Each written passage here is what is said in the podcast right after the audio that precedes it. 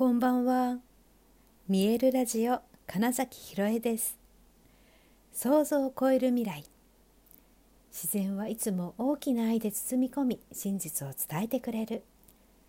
ネイチャーメッセンジャーをしております。はい、改めましてこんばんは。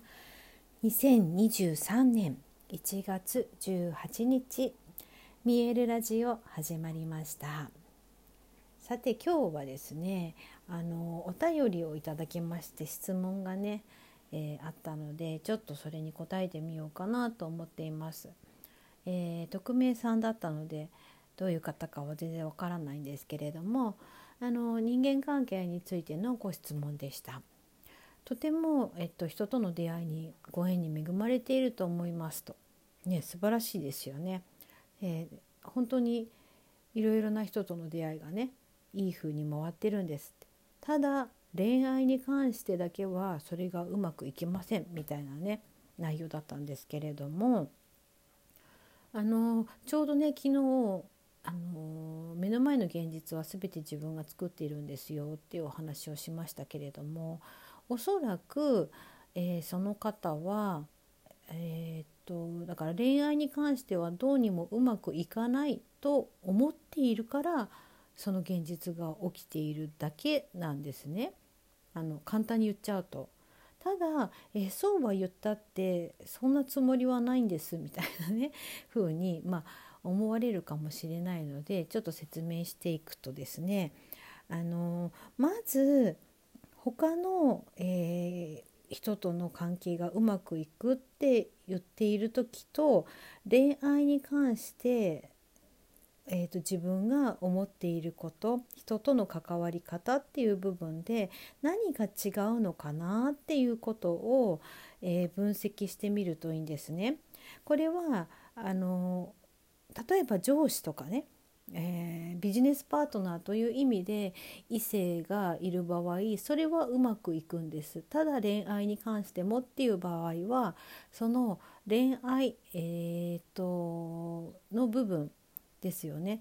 に関して自分がどう捉えているかなんですよね異性に対して。でその時に多分大事なのがやっぱその女性性とか男性性の部分なんですよね。うん、あの書いてくれてる方が女性なのか男性なのかわからないんですが多分女性じゃないかなと思うんですがえその場合、えっと、自分を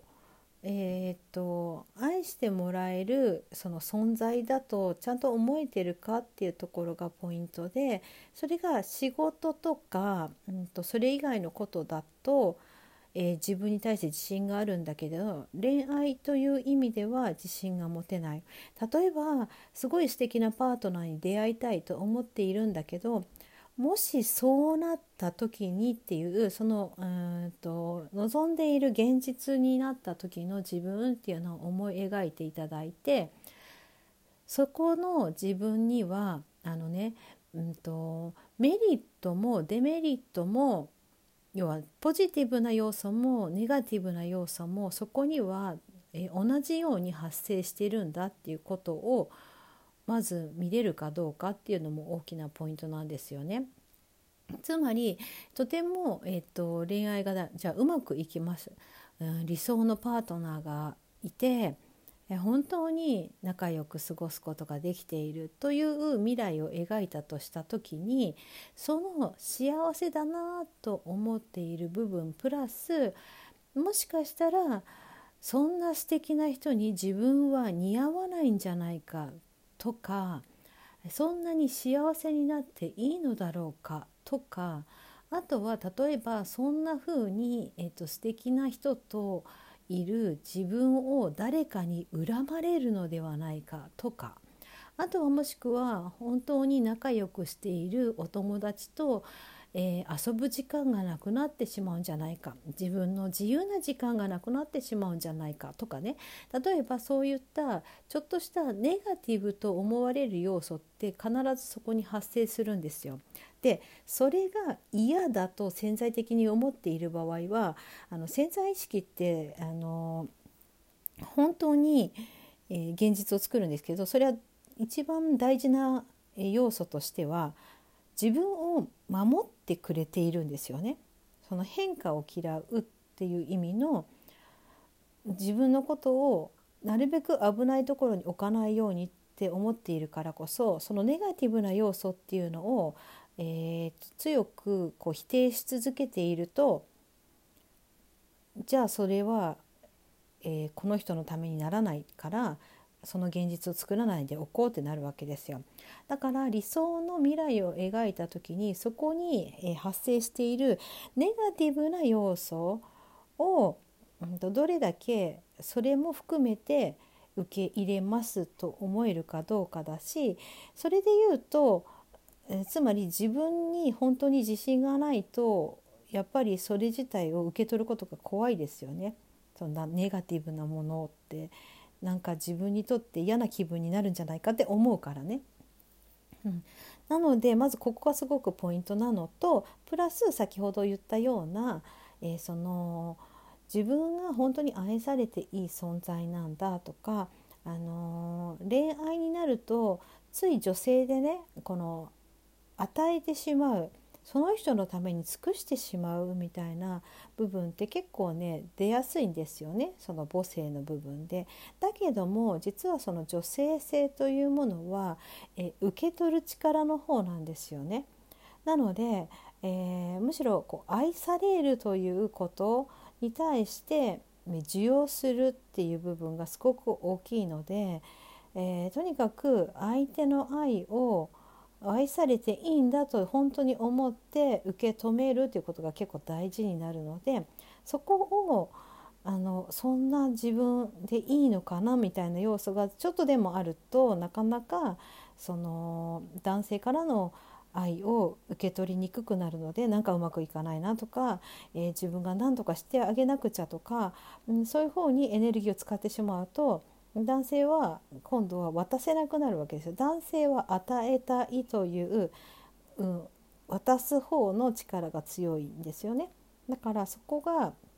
うまくいくかどうかっていうところの結構あの異性間では大事なポイントででもしこれあのそのねお便りくれた方が男性であれば自分が何をしてあげるかられるかなっていうことをだから何かしてもらいたいというよりも何をしてあげられるかなっていう方に意識を向けた時に自分にはそんな与えられるものがないっていう自信のなさがうまく女性との関係を紡げなくなっている可能性もあります。この、うん、